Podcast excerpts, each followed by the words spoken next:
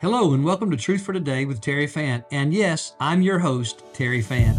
In a world full of confusion that leads to chaos, the answer for clarity is the absolute truth of God's Word. It has stood the test of time. I hope you'll listen to this message with an open heart and that God would speak to you one on one through it. If you're ever in the Florence, Mississippi area, then we would love for you to join us for live worship. Please feel free to reach out to me at terryfant at iCloud.com. May the Lord bless you as He draws, shapes, and instructs you. Now, let's listen to today's message. You know, as we sing that magnificent song, it's, it's a reminder in my own life that without the resurrection, nothing else, none of it means anything. You with me?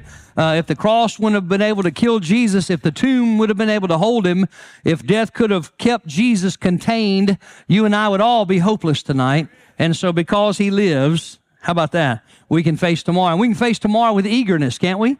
And we can, we can face tomorrow with anticipation of what God might do in our own lives and through our lives. If you have your Bible, join me back in Luke chapter 3. Will you make your way there? Luke chapter 3. We have a little bit of unfinished business tonight, right? And you ever know we got to pick up where we left off. And, uh, and hey, let me ask this question. Have you're making way there to Luke chapter 3, remember we left off in verse number 18, so that'd be a good place to pick back up again, wouldn't it? And uh, we'll put all the pieces together and continue letting God use His Word and His Spirit to shape us tonight. Okay, how many of you got a, a, little nap today? Some, somewhat of a nap today. Raise your hand, huh? Anybody? Hallelujah! A lot of naps got made in the house. That means uh, it looked about 60-40 there. And so the other 40 of us, we got to tighten up next week, try to get that nap in, don't we? And so let's be careful that we do indeed try and rest our minds and our bodies. Uh, God did it on the, on the day of the week and after he had created everything, and he did it to show us that we needed it. And so you and I need to be careful to rest our mind. Our minds, they have a capacity. Of our minds have a capacity? Those things will short circuit and burn out. You know that, right? And uh, and our bodies too. So we need to be careful to on, listen, honor God by resting. You know, one thing I'm going to pray for you this week that you get in bed a little earlier this week. Every night you get in bed just a little, you know, 10, 15 minutes earlier and see what the Lord will do in your health by giving you a little more rest this week, okay? Now let's pick up in Luke chapter 3, beginning in verse number 18. Title of tonight's message is simply Learning of Jesus learning of Jesus. And we'll uh, continue thinking about what he said this morning. How many of you learned something this morning from that passage in the early part of Luke? Amen? Man, that was some deep teaching, wasn't it, on repentance. And I was looking through mm, some of my notes. I kind of researched that through some of my uh, different ways that I store uh, sermons. And I realized that I'd never preached in 18 years that particular passage uh, from Luke chapter 3. So uh, it was an honor this morning to preach that, but also it's still dealing with me. Anybody else say it's still dealing with you? Um, so I've got to consider what it means to stay in a spirit of repentance as I walk with Jesus in this life, okay? Now, also, also, also, let me say this. We need to be careful that we don't leave repentance out when we're sharing the gospel. Did you get that this morning? Because without repentance, there is no salvation. So we can't just say, hey, pray this prayer with me, because that wouldn't be the full gospel. It wouldn't be what the scripture teaches. So we need to first tell them they're going to have to, and for, in order for them to receive Jesus, the first step of that is they're going to have to, what's the word? Repent. Now, when you say that, they're going to look at you like you got a two headed monster. What do you mean? What does that mean? And you're going to be able to tell them. I'd say use a little illustration as you share the gospel with them. Say, well, it means maybe you're headed down the highway. My favorite one is me when I'm lost on the highway. I don't think I'm lost, but I missed my exit. Tina wakes up, says, I've missed my exit. I argue with her a little bit and say, I have not missed my exit. We go several more miles out of the way, several more minutes out of, the, out of our uh, ETA and I see a sign that tells me certainly I'm headed the wrong direction. And it wasn't until that time that I had a repentant moment. My mind was changed. And you know what happened when my mind changed? I turned the car around. So you can use a little illustration like that as you explain repentance to them because it's a big word. It's a word they don't commonly use, but I would encourage you don't skip it, okay? Because without repentance, there is no salvation. Okay, Luke chapter 3, beginning in verse 18. All right, quickly, quickly, who's the author? Luke, by physician, he is uh, excuse me, by uh, occupation. you see, I didn't get a nap today. Uh, by occupation, he is a physician. Now, how would what are one of the details we notice about this physician in his writing? Very detail oriented, right? He writes a lot of details. He observes things that maybe the other gospel writers didn't observe. And so, uh, again, we talk about the fact we want our doctor to be, we want him or her to be very uh, t- detail oriented. And so, as he is recording the lifetimes teachings of Jesus. What is the purpose of his letters? Anybody know? Boy, y'all are thinking, how am I going to say this, right? The letter is written to Theophilus, and what's the purpose? To prove what Theophilus had heard about Jesus His life, teachings, times, and death and resurrection were absolutely true. All right. Hey, you ought to be able to say that now when you're explaining the Bible to people. Okay. Now, picking up in verse number 18. Do you remember where we left off? We left off in a great big baptism, right? And who is doing the baptizing? John the Baptizer or John the Baptist, right? And the people that are coming out are coming from all over. They're all walks of life. They're soldiers. There are tax collectors. There are uh, uh, uh, Pharisees. There's all kind of folk coming out. And we saw this morning that when the crowd came to him, he, he greeted them a certain a certain loving way, right? A brood of vipers. And we said that really means yeah, so now y'all are priming that pump, okay? Now you're coming back into context. So he called them sons of the devil because brood of vipers to that group, they understood serpent was Satan and brood is offspring. And so he called them sons of the devil. And we said, once again, the Bible teaches us that we're not all God's children. Everybody on planet Earth is not God's child. We have to be born again to be God's child, okay? So we then see some illustration of what it means to repent and the fact that being Jewish, wasn't enough to be saved, but being Gentile wasn't enough to keep you from being saved, that Jesus was enough for both parties, right? Jew and Gentile alike. He could bring, he could save anybody who will repent and believe. So we coming on down in verses 10 to 15 or 14, we said, uh, then, then, then John gets specific in his illustrations. Different ones come to him, and Luke is recording every detail, remember? Uh, he says, Well, if you got two tunics, you shouldn't be greedy. Repentance is expressed in how you live, right? Change life. Uh, then he talks to the tax collectors, where you shouldn't take more than what you're appointed, right? Then he talks to the soldiers, and he says you shouldn't bully people, and right, and, and take bribes. And, uh, and so we see him deal with repentance in practical terms. Because listen, the people's response to the message of repentance is, okay, what does that look like for me? And it ought to be the question that beats in my heart. First in salvation, but, but also, how about this? How about when I've sinned against God or sinned against my brother or sister in Christ? I need to be asking the question of myself and the Holy Spirit what? What does repentance look like for me in this situation? What, is it, what does it look like in this situation for me to repent? Is it for me to just act like I didn't do it? Is it for me just to say I'm sorry? What does it look like? And we looked at this morning that it's way more than just an apology, okay? Now we're picking up at what's going to lead to Jesus' baptism and his genealogy, okay? Now, we're not going to read through that because there's a bunch of names in there that we'd all laugh if we tried to pronounce them. And uh, I'm going to get you, you can read through those on your own. I'm going to conclude with one important part of his genealogy, okay? So, without any further ado, I would invite you to stand to your feet with me tonight and let's read. Let's read beginning in verse number 18 all the way down through verse number 22. And then we're going to skip down and read the, very last line of his genealogy and tie it to a certain somebody. Okay, that okay with y'all? All right. By the way, look at this group of people. I remember to a time in, in, at Hickory Ridge when I was I was preaching to eight people on a Wednesday night, and two of those were Fants. And I look around this room, and here you guys are, and I want to say thank you because I'm telling you, I have so many pastor friends that are struggling because their people don't show up on Wednesday night. I mean, Wednesday night, Sunday night. So thank you from the bottom of my heart. But I want to challenge you to do something. I want to challenge you to notice somebody who's here on Sunday morning who's not here now and challenge them to come visit with you one time on Sunday night and let them experience what we get to experience, okay? As we close uh, the first day of the week out in magnificent form as we spend time in the Word, okay? Will you do that with me? Yes? You'll do that next week? Okay. Picking up now, verse number 18. and with many other exhortations, he preached to them. Who did? John. But Herod the Tetrarch, being rebuked by him concerning Herodias, his brother Philip's wife, and for all the evils which Herod had done, also added this. Above all, in other words, the worst evil thing he did was that he shut John up in prison. Now, don't get confused here. Because what Luke does is he highlights an event that happens later, and then he jumps back into real time because he talks about the baptism of Jesus. And when you compare the synoptic gospels, all the gospels compare them, you'll find out who is the one who baptized Jesus. John the Baptizer, not John the disciple, John the Baptizer. Okay, so let's pick back up in verse 21. Uh, when all the people were baptized, it came to pass that Jesus also was baptized, and while he prayed, the heaven was opened. And the Holy Spirit descended in bodily form like a dove upon him, and a voice came from heaven which said, You are my beloved Son, and in you I am well pleased. Verse number 23 says, Now Jesus himself began his ministry at about 30 years of age. So this marks the beginning of Jesus' public ministry, okay? Performing miracles and signs and wonders. Uh, it goes on to say, being as was supposed the son of Joseph, and then he goes on to mention all of these uh, these lineage. Now, now you're going to notice that his and Matthew's genealogy is a little different. And uh, what you're going to find out is you may find that and you're reading that, and you're like, oh goodness, somebody's wrong. Matthew's wrong or, or Luke is wrong. Somebody's wrong. And, and if you compare them, you're, you're scratching your head. Well, understand something about Jewish genealogies. They didn't always follow one dad to the son, to the dad, to the son. Uh, it was kind of, now I know it's going to mess with your head in our Western way of doing things, but what they would do is they may say a dad and then go to grandson. And so it, it, for me and you, it'd be a mess. We like these to be very linear, don't we? Uh, dad and son and dad and son. Let's go that way. But that's not how they would do, okay?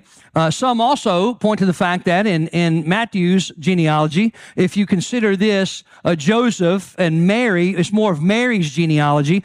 And so you, you just began to see that there's some differences, but not contradiction, okay? And so just keep that in mind in our Western way of trying to study the Bible, all right? Now, coming down to the last, uh, verse number 38, the last line of Jesus' genealogy, the son of Enosh, the son of Seth, the son of Adam, and I want you to read this last one with me, the son of God, okay? Let's pause for a word of prayer. Father, we thank you tonight for the opportunity to grow. We thank you for a place we can come in out of the weather we thank you, Lord, for people who are here serving tonight, teaching little children, keeping little babies in the nursery so mom and dad can learn. Uh, those who are teaching young people right now, breaking into small groups of uh, six to 10 of those young people at a table, asking the difficult questions, letting them ask and learning. God, I thank you for all of that. I thank you for people who showed back up tonight to say, I'm not finished being fed today. I want to be fed a little more from the Word of God. So, God, would you do that? We humble ourselves before you and we say, please, please help me to preach. And God, please help us to hear and receive. And Father, please stir revival in our hearts that, that there'd be such a gathering of believers on Sunday night, next Sunday night, uh, Wednesday night, that we'd have to go to two services. Lord, I know that'd be crazy and people don't even want to think about that. But God, I wish you would do that. I pray that you would do that. Please do that. Lord, for those who just decided to stay home tonight, I pray as they're listening right now that you would touch their heart and help them to see they need to be in the room. And Father, I pray your spirit would do that. And I pray your spirit now would help me to preach and help me to listen both at the same time. Now, I pray you tune everybody's ears in the room and outside the room who are listening at some remote location or those trip busy something with their hands. I pray they would hear from heaven. So speak to our hearts now, we pray. In the wonderful name of Jesus Christ our Lord. Amen. Amen and amen. Thank you. You may be seated. And what we're going to do tonight is there's not really particularly a main idea because, well, really what we're doing to do is learn about Jesus. There's just some learning, some in the closing part of this chapter because we know mostly uh, uh, Luke chapter three is is dedicated to what was the word? Repentance. Some of you are like, well, oh yeah, repentance uh, is dedicated to repentance. The last portion of chapter three is dealing with just us getting some insight to know Jesus better. Okay, and by the way, we would do we would do well to know Jesus better every day. and I would say this to you as you walk the Christian life, as you follow Jesus, I would say that God really desires one thing from me and you, one thing every single day of our life, just one. And that one thing He desires from me and you every day is to get to know Him better. And if we'll do that in prayer and in His Word, I'm telling you, He'll transform our lives. We'll look way more like Jesus every day than we did the day before. And by the time our race is done, we'll be living a life that resembles and looks like and, ex- and proves this world that God did send Jesus into the world to save sinners such as I. Let's rewind back to the beginning here tonight, okay? Back in verse number 18. And there are four individual observations I'd like to like to make tonight about uh, Jesus. And the first one is really going to have to do more with uh, following Jesus and living the mission. Okay, so write this in your notes as, as number one. The title is Learning of Jesus. Number one, write this down: Living the mission. Now, what is the mission? It is, it is seeking and saving that which was lost. What is the mission? make disciples. Okay, that's what our mission is. It's the mission that Jesus came and he fulfilled the work of it on the cross, but he invited me and you to be laborers in the in the field, in the vineyard, uh, to go out and and seek and save that which was lost. Okay, to make disciples. So living the mission. Write this in your notes. Roman number one. Living the mission will be. Here's the here's the kicker. You ready? Will be difficult. Somebody's like, wow, I'm glad I came back on Sunday night. Here's what we started out with uh, living the mission, following Jesus will be difficult. but let me say this to you you already knew that. If you follow Jesus any amount of time, seriously follow Jesus any amount of time in your life, besides on Sunday at church, you'll find out quickly it is difficult to follow Jesus in the culture and the day in which we live, okay? So let's put our eyes back on verse number 18. And with many other exhortations, he preached to the people. Would you say that verses 1 through 18 uh, summarize a life surrendered to Jesus. Would you say that so far, what we've read in verses 1 through 17 or 18 about John the baptizer? Yeah. Re- remember when remember when they started wondering if he was the Messiah? You, you remember that part we talked about this morning? They're, they're, they're in their heart, they're saying, hmm, I wonder if this is the Messiah. Could this be the Messiah? And boy, he cut him off, didn't he? What you call cut him off at the pass? He said, Ho, ho, ho, pump the brakes. Let me explain something to you guys. One that is coming after me is greater than I am after me. He's the forerunner. That's the oftentimes John is referred to as the forerunner of Christ. So he says the one coming after me is greater, is mightier than I. Matter of fact, he used an illustration. Does anybody remember what he said? I'm not worthy to loosen the sandal straps on his feet. I'm not even worthy to do that. You're thinking I'm the Messiah? No way. It's Jesus, and it's all about Jesus. And we do well to keep that in mind, wouldn't we? And so we would say verses 1 through 18 is a man whose life is surrendered to his calling, to the Spirit's leadership. Uh, and I said to you this morning he was a New Testament prophet, but really he was an Old Testament prophet. Because, you know, he died before Jesus died. And, oh, you never thought about that, have you? And so you say, wait a minute, I thought we're reading the New Testament. Yeah, he's an Old Testament prophet recorded in the New Testament, right? Because the New Testament's not sealed until it's sealed in blood. Whose blood? Jesus' blood. John dies by being beheaded before Jesus does. So he would be Old Testament prophet. How about that? I was thinking about that today. I said, you know what? I was wrong when I said that. I need to clarify tonight. And so uh, these things are good for us to discuss. Okay, living the mission will be difficult. So we, we've determined that he would be a man, we'd say surrendered. He was surrendered, fully surrendered. We talked about that recently.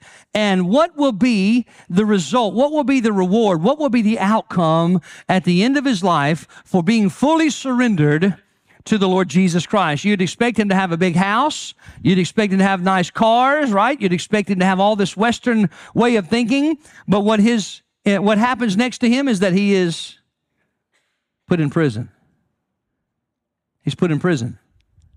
Now, how many of us tonight would say, man, if I gave up everything and was out in the wilderness eating locusts and drinking hunt, wild honey and dressed in camel's hair and people are coming out in the wilderness and I'm and they and they don't really mean it. So I'm calling them sons of the devil, and and I'm baptized, and then and then I'm gonna I'm going to step out on, if you will, faith, and just be bold and say, "Thus saith the Lord." And what I'm to get for that is I'm to be locked up.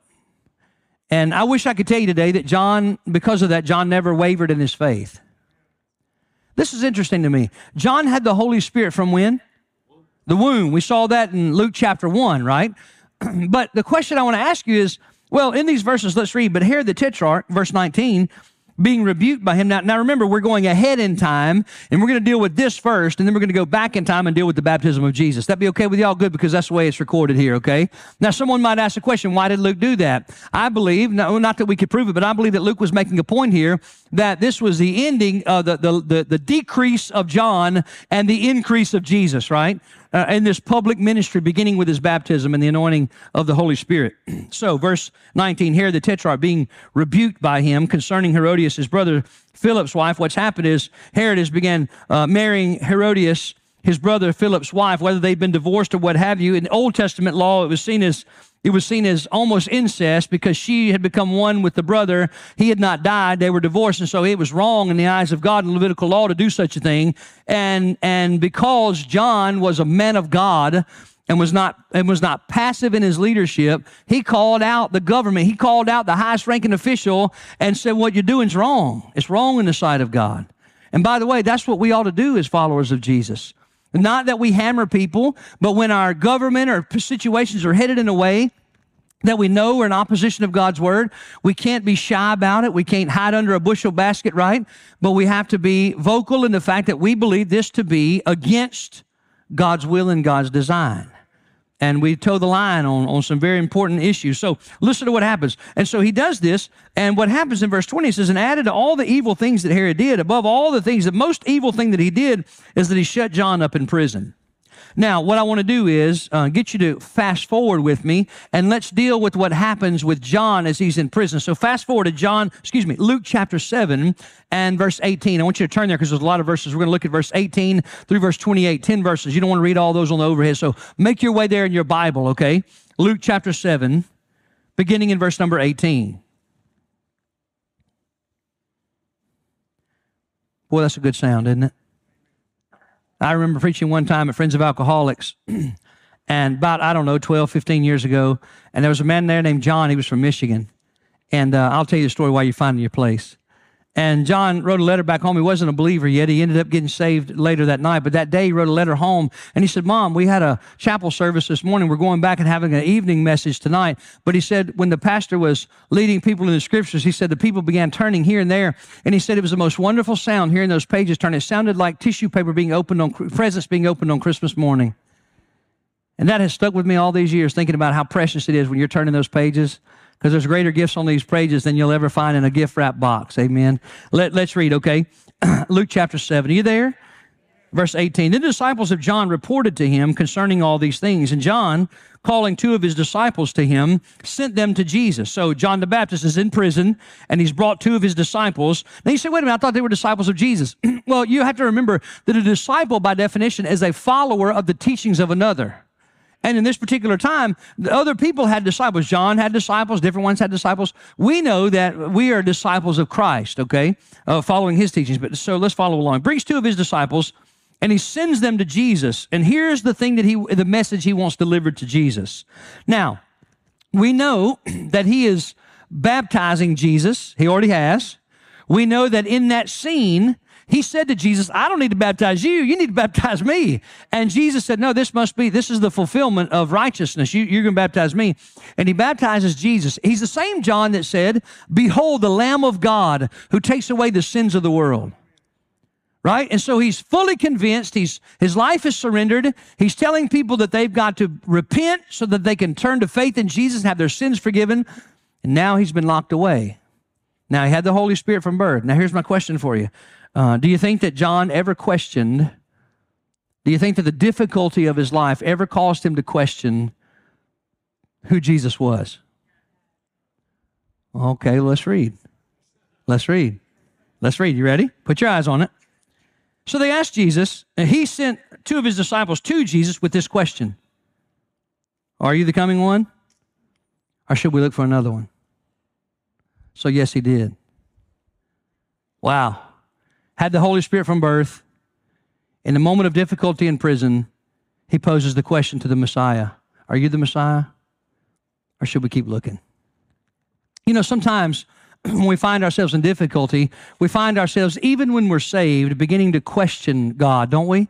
We wonder if He's there. We wonder if He's moving. We wonder if He's acting. We wonder if He is uh, uh, faithful to what He says He'll do, right? We begin to question. We think immediately that the diagnosis is right and what the doctor says is right. And we always, well, not always, but sometimes we believe more in what we can see and hear than what we've been told by faith, right? And so now let's read a little further. He says, uh, you ask the question, or you go ask Jesus, are you the coming one or do we look for another? When the men had come to him, they said, John the Baptist has sent us to you saying, are you the coming one or do we look for another? So they go and do what John asked them to do.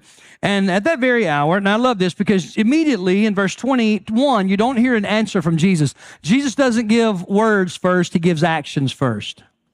He doesn't say, well, listen, you get your pen and pad out and, uh, and you go ahead and get your papyrus and, and, and, and quill out, dip it in, and go ahead and begin to write down what I tell you. No, no. He said, watch. He didn't say watch, but he put on display who he was. By the way, Jesus could show you better than he could tell you, amen? Uh, because his power was on display by many signs and wonders. He declared himself to be the Son of the one true God. Let's read. So, at that very hour, how did Jesus respond to this question, this question of doubt? Notice he doesn't call John a name. He doesn't look down on John because though John has the Holy Spirit, he also is still a man. And he says at this very hour, Jesus did what? Cured many of infirmities. What else? Afflictions, cured them of evil spirits. And he even took the blind and gave them sight. Jesus did all of that. And then Jesus answered the question, right, with words. He did it first with deed, and then he backed it with words. Here's what he said You go tell John the things that you've seen and heard. That the blind see, the lame walk, the lepers are cleansed, the deaf hear, the dead in cry are raised, the poor have the gospel preached to them. Oh man, and blessed is he who is not offended by me. I want you to understand tonight what happened was Jesus put on display. You see that? He put on display. And, and notice this word offended means cause to stumble cause to stumble. And so what Jesus is saying is, I'm going to do something that you can go back and testify to John because I love John and I know John and John has the Holy Spirit. John just needs to be reminded that, that by the signs and wonders, I've already shown who I am. So I'm going to do something. He could have just said, go tell him yes. But he didn't. He gave, aren't you, aren't you thankful that Jesus cared so much that he wanted John to be reassured that he just didn't say, go tell him I said yes. He, in essence, he said, watch this. He put on display the yes. And then he says, now you go, you go remind him. You go remind him what you saw. You go tell him what your own eyes saw. You go tell him what your ears heard. You go tell him about the people who were leaping. You, you, you understand that when we read through that list quickly, but these were people who struggled with sickness and, de- and, and deafness, right? And they couldn't see, they were blind, and they were lame, they, they couldn't walk, they couldn't get around. And Jesus fixed all of that. So these were human beings, you fella. And I want you to understand because of that, they must have shouted and praised and cried. You know how when God did that thing for you, nobody else could do, and it overwhelmed your senses, and you couldn't help but to cry happy tears and sad, all, all rolled into one? I'm sure that. And so now, now that these disciples of John don't just go back to the prison and say, well, he said yes. They say, man, there was this guy named Bill and he was blind. And man, you should have seen him feeling and touching things and grabbing people's faces and seeing his mama for the first time. It's the most amazing thing. And there was this one dude, man, he'd been paralyzed all these years. You should have seen him jumping up and running down the street. Never seen anybody do backflips all the way down the street. They had testimony, you see. So uh, we can understand tonight that living the mission will be difficult, but we have evidence that Jesus is who he says he is. That's what we're learning tonight. We're learning that we can trust Him. We're learning we can look back on what He's already done. We can look at what He's doing right now in our midst, and we can declare He is who He says He is. And though life is difficult, it's worth living the mission. Amen. Jesus is worth it. So living the mission will be difficult, but Jesus Christ is enough. Write that somewhere in your notes. Jesus Christ is enough. Okay, now we're going to go back to our original, uh, our original text. That be okay with y'all? Have I lost anybody? Notice, remember that Luke went forward to the arrest, okay? And I went a little further down the road that during that arrest, during that, what I'm going to call incarceration, John struggled a little bit and wanted to ask the question Is Jesus really Jesus, or is there somebody else they should be looking for? And Jesus lovingly answered his question. And I'm so thankful that, you know, when you and I question and we doubt, he didn't call us names, he didn't belittle us, he didn't put us out back but he loves us and meets us in the hour of our need okay? So draw near. Don't don't don't put distance between you and him. Draw near to him. When you're struggling to believe draw nearer. Spend more time in prayer and in his word okay? Roman numeral 2 and there are just seven of these so we're going to get out of here before midnight. I'm just kidding. There's just four. Number two number two. This is verses 21 and 20 write this down. Jesus is baptized I tell you tonight, it's going to be very simple, straightforward. We're just working through the end of chapter three, and we're learning from the scripture, right? And Jesus is baptized. Boy, this presents some questions, doesn't it? With anybody besides me and Brother Joey? Uh, why was Jesus baptized, right? Wouldn't you like to know that? Now, I'm going to tell you, there's so many theories out there. There are no, no, no less than four in most theological circles as to why Jesus was baptized. But let me just tell you, and this is going to probably mess you up because you're from the West. The answer is we don't know definitively, we can't say John said Jesus was baptized blank, blank, blank. Okay? You with me? Now, some of y'all so jacked up, you just want to leave. You don't want to listen no more because you wanted you wanted a straight, right to the point answer, and God has not given us that. Now, listen, what that tells me is that's not the primary point of the text. Okay, and we'll get to that in just a minute. One, a couple of things we can discern from what we know about Jesus. Number one, John's baptism was a baptism of repentance, but Jesus wasn't baptized in a baptism of repentance. Why? Anybody know? He never sinned. So it wasn't, uh, we know one of the things we can cross off the list is a baptism of, repentance. he didn't baptize, he wasn't baptized to repent of his sin because he never committed sin. Some thought as to why Jesus was baptized, and I believe some of these to be true, identifying with us. Uh, and so we are called to be baptized in the pool of water. Not just this one, uh, uh, wherever you're baptized, submerged under the water. The picture is burial. And that's why we're not sprinkled, and that's why we don't do different ways. But the word baptismo means to be submerged, to be underneath. When John was baptizing, other places in the gospel says that he went to a place because there was much water. If it was sprinkling, you could take a cup, you could baptize a bunch of people, but he needed much water. Why? Because the picture is to be submerged. So uh, what's happened here is Jesus, I believe with all my heart, is identifying with us. But let's just read the verses and then we'll talk a little bit about it, okay? Uh, put your eyes with me, if you will, in Luke chapter number 3 and verse number 21 and 22, okay? When all the people were baptized, it came to pass that Jesus also was baptized. And we, we, we can discern from what we're hearing here that Jesus was the last one to be baptized. All the people were baptized, and then Jesus was baptized. And while he prayed, the heaven was open. So just just a few things identifying with us. Uh, possibly Jesus was committing uh, that his life was going to be committed to a public ministry. Uh, uh, what he'd already done, avoiding sin and depending on the Spirit for power. Right, and so that's what we see begin to happen here now when the Holy Spirit descends on him like a dove. Okay, so just some things to consider tonight. And by the way, uh, I'm thankful that he was willing to identify with us and, and I want to say this to you. If you are a follower of Jesus Christ and you've invited Jesus to be Lord of your life, there ought to be a deep burning passion to follow through in baptism. If you never have, understand what you're saying is that I don't want everybody to know. I just want this to be between me and the Lord. Let me take it a step further. If there's been a time in your life that you've invited Jesus to be Lord and you've been born again and you've not followed through with baptized, there's a disconnect between you confessing Him as Lord and you doing what He said do. Now, what we fail to realize is that when I'm saved, I'm not just saying, Lord Jesus, forgive me my sin, and now I'm forgiven and I move on.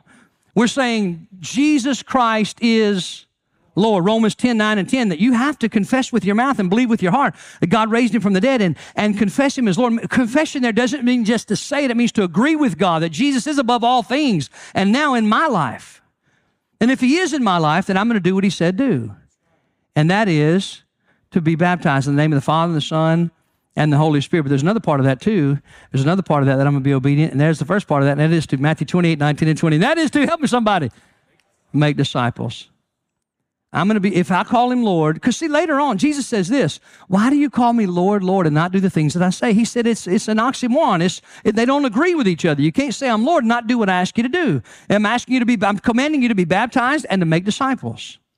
And so that's what our life ought to be look like. Be follow through in baptism. So maybe tonight the Spirit of God is dealing with you and saying, Hey, Jesus was baptized, you should be too.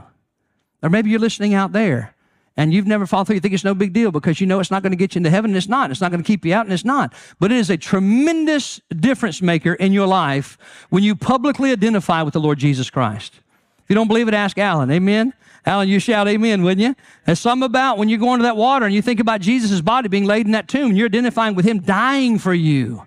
Them pulling those his arms back off of those nails, uh, separating his old tattered body from the cross, carrying it limp and dead, and laying it down on that cold, dark, damp tomb, and identifying with that when you go into that water, and then and then and then the moment when he resurrected, came back to life. When you burst out of that water, you're saying to everybody, "I believe he came back from the dead." And I'm telling you, I'm telling you, somebody said, everybody asked me when they come out there, what's, what, you told me this was just, you know, why does it feel so good? Because you're doing what he said do and you're identifying with him. And I believe here he's identifying with us as well. And so let's move forward. So Jesus also was baptized. But let's, something else we need to understand here in these couple of verses, the end of verse 21. And the scripture says the next thing that happened, while he prayed, the heaven was opened. So I want you to write, there's two little statements that I made under uh, Jesus is baptized. One was just some thoughts identifying with us, you know, committing to continue to stay away from sin because he was going to, uh, and be dependent on the Spirit. And then secondly, I wrote, prayer is extremely beneficial. And, and I want to make this statement to you tonight. Uh, prayerlessness is pridefulness. The things I don't pray about, I assume I have the strength to do them on my own, and that is, my friend, pride. And so I need to be careful about that. I want to ask the Lord to keep me humble that I'm praying about everything, right? Everything by prayer and thanksgiving. Okay, so prayer is extremely beneficial. Watch what happens. As Jesus is praying, the Bible says the heaven opened up. The heaven opened up. Can you imagine that? The heaven was open. And the next thing, verse number 22, and we're going to look at this for a minute. The Holy Spirit descended like a dove. Now, um, I don't, what I want you to understand is there's a, a reason with which God chose to uh, refer to the Holy Spirit as a dove and not a hawk, or the or a dove and not an eagle. I always have been enamored by eat bald eagles. Anybody else like that? Man, that dude is awesome, isn't it? And I saw a video the other day. I won't talk about it in detail because you know I know we have some animal love. There was an eagle. There were some eagles taking down a coyote, and I said, "Ain't no way," and they did. And I said, "Man, that bird is awesome. If I was a bird, I'd be a bald eagle, right?" But the Holy Spirit, the Holy Spirit who is all power, chose instead to be identified as a dove. And I want you to understand tonight that there's a reason for that. And I'd like to give you that reason, if I could, from Matthew chapter 11, verse number 29. Would you write that in your notes? Matthew chapter 11, verse 29. See if this sounds like a dove. You ready? Matthew 11 and verse 29. You reading it? Put your eyes on the screen overhead or either on your Bible in your lap. Uh, take my yoke upon you and learn, uh, uh, take my yoke upon you and learn from me, for I am, that's not a hawk. That's not an eagle. Now, Jesus contained all power, but the Holy Spirit was, uh, uh, I believe, symbolic of now Jesus with all power was going to do it also with all meekness. Meaning he had the power to change everything in a snap of his fingers, but choosing instead to use the power in a gentle submission that he would die instead of me so that I could live. My, my, my. What a Savior this Jesus. So the Holy Spirit's not a hawk, he's not an eagle, although those are awesome, don't you think? The Holy Spirit's full of power, would minister to and through Jesus, but how he would do it would be gentle and lowly. Gentle and lowly, and you will find rest for your souls. You know, he's not a he's not a burdensome taskmaster. Now I threw that out there to see your faces, and they all just sort of staring at me. I'm looking around to see if I can find one smile in the house. One somebody that knows walking with Jesus is not like walking with a burdensome taskmaster. Anybody will smile to that? I'm just trying to read a face in the house. Does anybody know what I'm talking about? He doesn't stand with a whip overbearing me and being an evil taskmaster, right? Driving me and, and, and overloading me with a burden I can't stand. But instead, he's gentle and lowly in nature and he always leads the way instead of pushing me away and he gives me the strength. It's, I'm telling you, it's, it's unfair. It's unbalanced. You with me? It is biased. What I'm trying to say to you is that He's fixed the fight. It's a fixed fight. And the fight is fixed in our favor because the Holy Spirit of God living in us, gentle and lowly, gives us strength and power to overcome. Oh, sometimes I say this, listen, and I mean it with my whole heart. The Holy Spirit really has to do a work of grace to make me gentle and lowly. Would anybody else say that about yourself? And I'm going to tell you, I'm not there yet.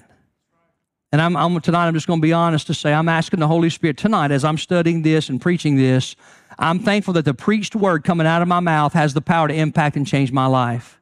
And the Holy Spirit of God right now is dealing with me. And I pray all this week I'll be reminded of Jesus. The Holy Spirit was a dove, not a hawk. I pray this week when you feel like pointing somebody and poking somebody and hammering somebody for what they've done wrong, you'll remember he's a dove, not a hawk. He's a dove, not a not an eagle and that you and I will be gentle, firm. We're, we're still steadfast, right? We don't compromise truth. We love people where they are, but we're gentle and lowly like Jesus. God help me to be gentle and lowly. I'm trying to move on. Number three. Number three. Let me ask you to write down verse number 22, the second part of verse 22, and number three, and we have four. this third statement about Jesus we're learning tonight is Jesus is affirmed by the Father. He's affirmed by the Father. so let's read Jesus is affirmed by the Father. Verse 22 the Holy Spirit descended in bodily form like a dove upon him, and a voice came from heaven. How about that? And the voice said, You are my beloved Son. Well, can you imagine being there that day? Those brood of vipers, sons of the devil, you know, uh, tax collectors, soldiers, all kind of folk coming out to hear this God, this message of hope for everyone through repentance and faith in Jesus. And now Jesus is baptized, identifying, I believe, with us. And now the Holy Spirit descending on him like a dove, uh, the anointing of God upon uh, the Spirit upon his life. And now what we see, and by the way, uh, I just consider sometimes the Trinity God the Father, God the Son, God the Holy Spirit. Somebody said, I don't see that in the scripture. I said, What Bible are you reading? Because we see tonight, right? The Trinity. So now we have, and by the way, what a beautiful picture of the Trinity. So far, we've had the Son, Jesus, We've had the Holy Ghost uh, uh, being anointing on Jesus as, as a dove, and now we have the Father. See, I told you it's the Trinity. Perfect, equal, different, the same. Listen, he goes on to say, the Holy Spirit descended in bodily form upon him, and a voice came from heaven which said, You are my beloved Son, in you I am well pleased. Now, I want you to think about something for just a moment and you begin to ask yourself the question what is God pleased about in the person and the work of Jesus Christ the Son? Well, let's think about it for a minute, okay? And by the way, I tell you, bring your brain to your faith, okay?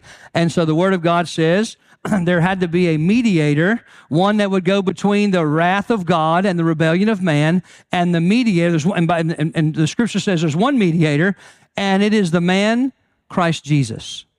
So the fact that God the Son would come down, wrap himself in flesh, and go between as a mediator of a new covenant, a new covenant of grace by his own blood, right? That, that Jesus would do that. God is pleased that Jesus would make peace between my heart and his. I'm amazed by that. You ever get to the place where people, when they do you wrong or hurt you, are always at odds with you, say, well, you know what, just go on. I don't care if whatever. You know, you just, just I just don't want to see you no more. I don't want to be around you no more. Y'all ain't never had that happen. I saw two smiles. Two of y'all got it. I'm not going to look at you because you smiled at me and I got it. I got you. I understand that. Uh, but everybody else here, you've never had that feeling, so you don't know what I'm talking about. So I guess I'll just have to explain a little more detail. So oftentimes in life, people do us wrong and bend us wrong and hurt us, and, and we want to immediately just back away, right? Leave, leave alone, or avoid the issue altogether. Uh, and that's not the way in which the follower of Christ should be. But isn't it good? Isn't it good to know? Isn't it good to know that He doesn't do me and you that way?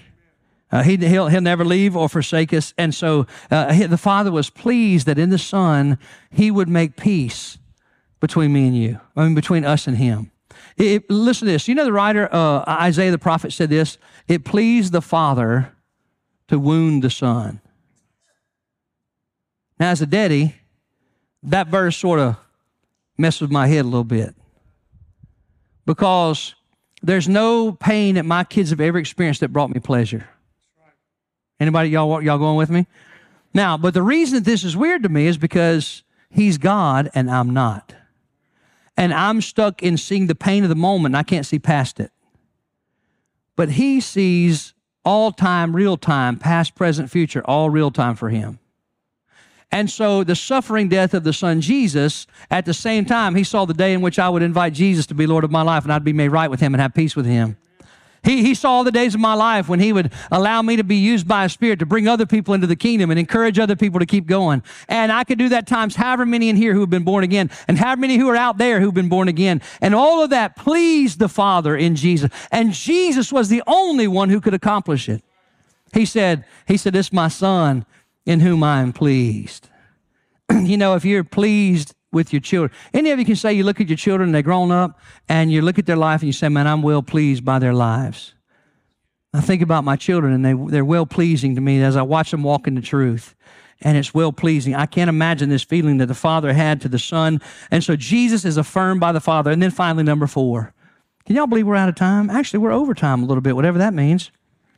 Number four, we don't pay attention to that, right?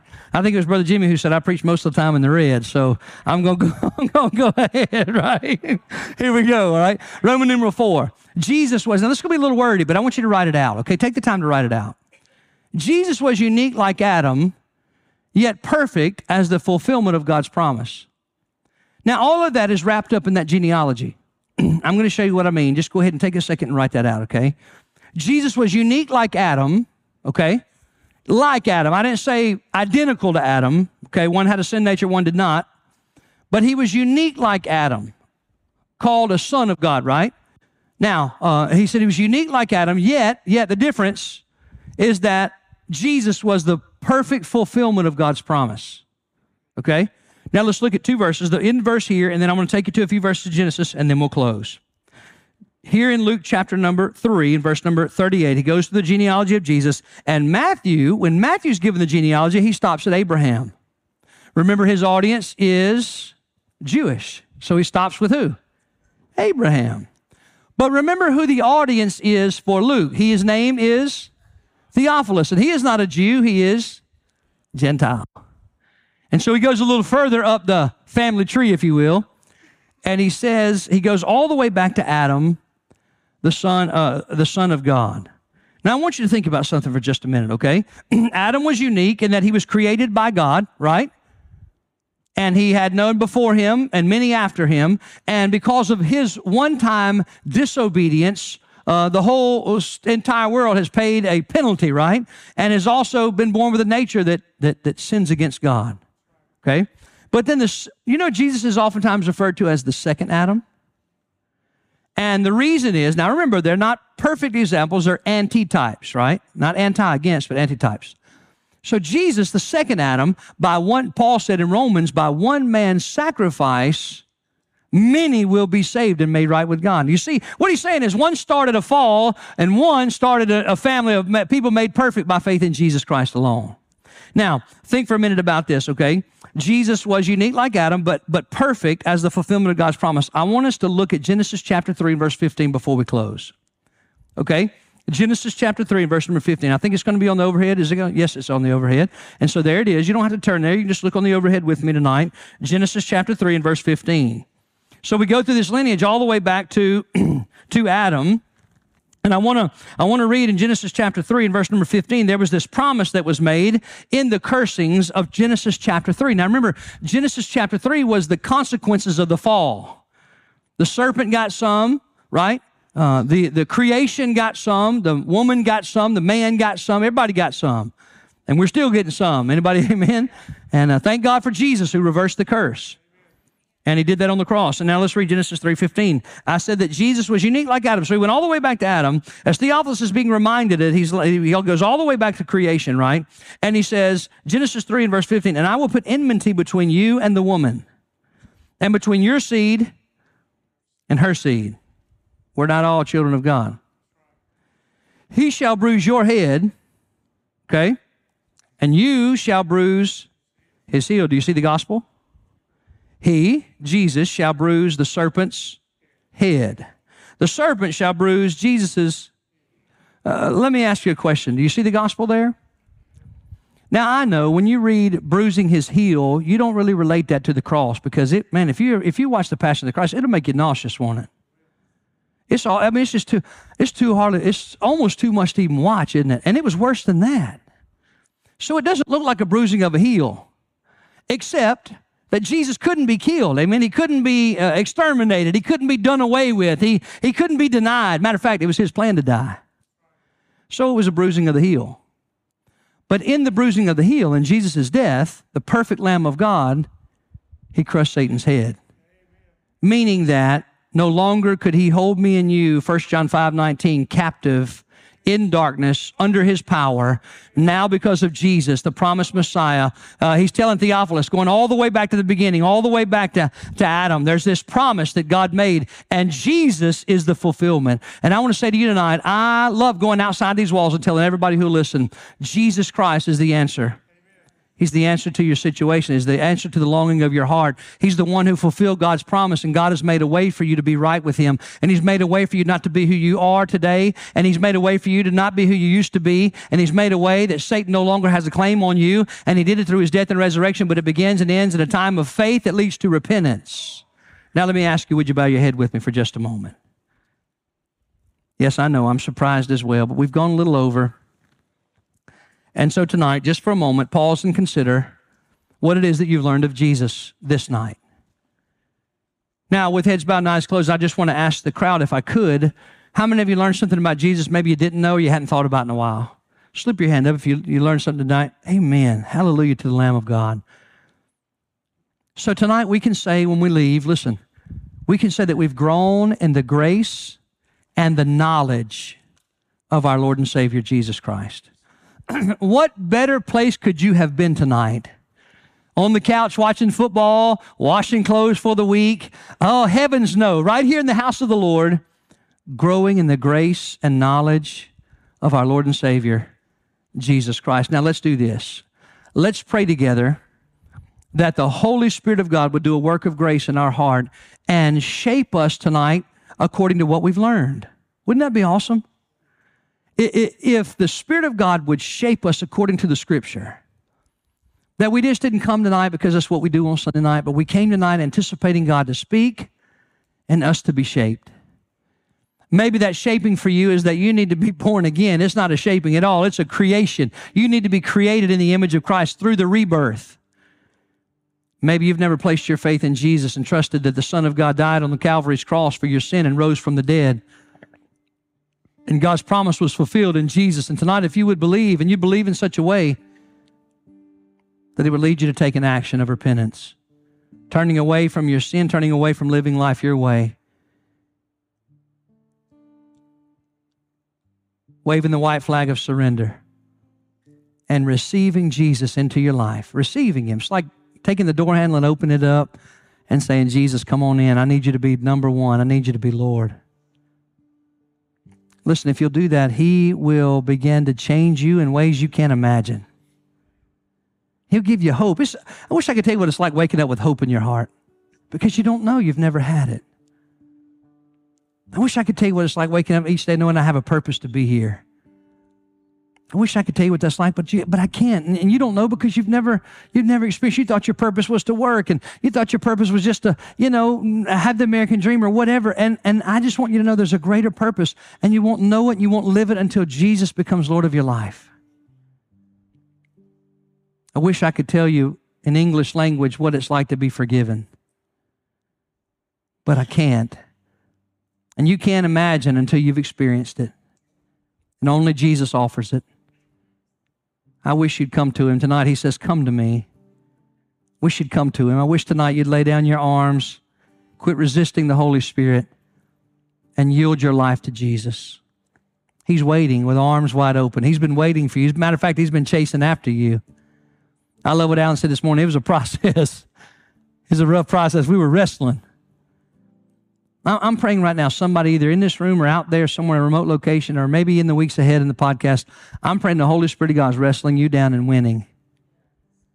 Oh, there's nothing there except freedom and love and forgiveness. But maybe it is that you're here and you've, you've been born again. You, you know Christ. You know about purpose. You know what it means to be forgiven. But, but maybe you've not been identifying with Him like you should. Maybe you've not followed through in baptism and God's convicting your heart right now. Listen, if you walked an aisle when you were little and you went and got baptized, but you truly were saved after that, what you got when you were younger was just, but you got wet. And baptism is a picture of when you're truly born again. So maybe there's somebody in here or somebody who's listening that you need to get the baptism in the right order. And we want you to come. If that's you tonight, we invite you to come. I know some of you have been heavy laden with that. You've been wrestling with that. I remember uh, hearing Tina years ago say, you know, all these years I went after being saved. You know, many of you may not know this, but I baptized Tina at South Campus. And, and one day I have to tell you this quick story. She sends me a text message. We're riding down the road. She sends me a text message. Here's what it says I have a confession to make. What do you think? I'm ready to fight everybody in Rankin County. And she said, I have a confession to make. And I'm saying, oh, oh, oh, let me, don't, you don't send somebody that as a text message. So I make a phone call. I'm like, hello? And she's sobbing on the other end of the phone. And I'm thinking, yep, there's no reason. Nobody's hurt. The kids are all good. There's got to be that. and she squeaked out the words, finally, I need to be baptized. You see, she'd walked an aisle when she was a little kid, but she wasn't saved until she was about 26 years old. And I said, Oh, honey, you know, I'm just going to tell you, like personally, selfishly. I said, Oh, man, we got water. It's no big deal. What an insensitive thing to say. I said, Tell me why you're so upset. She said, Because for, for years down at South Campus, you'd preach and the Holy Spirit would bring conviction, and I wouldn't walk down the aisle because I was worried about what would people think if the pastor's wife gets baptized. And so, man, I don't know. I've never told that story before for her. And, and so I don't know. Maybe somebody here needed to hear that tonight. It's time for you to step forward. It's time for you tonight to quit playing games and quit letting the enemy hold that over your head and settle the issue and be baptized for the glory of Jesus' name. Or maybe you hear God's calling you to be a part of this gathering. And so if that's you, then tonight I wish you'd come. So what we're going to do now is stand to our feet. I'm going to invite you to stand up and make way in case there's some people want to go to the altar. Brother Jimmy and Mr. Nay are going to be down front to help me. And Dawn and Shane are going to be down front to help me if they would. And we're going to just take a moment and ask the Holy Spirit, would you bow with me and just begin to pray right now? Holy Spirit, would you move? Would you speak? God, would you direct? Would you just pray right now? Lord, that somebody tonight would be saved. Would you pray with me tonight that somebody would get their baptism in the right place in their life? Father, I pray that your kingdom would come tonight. I thank you so much for Jesus. I thank you, Lord, for loving me. Does anybody else thank God for loving you? I'm so amazed by your love. Tonight, have your way in our hearts. Cause us to respond with humility and grace. In Jesus' mighty name we pray. Amen.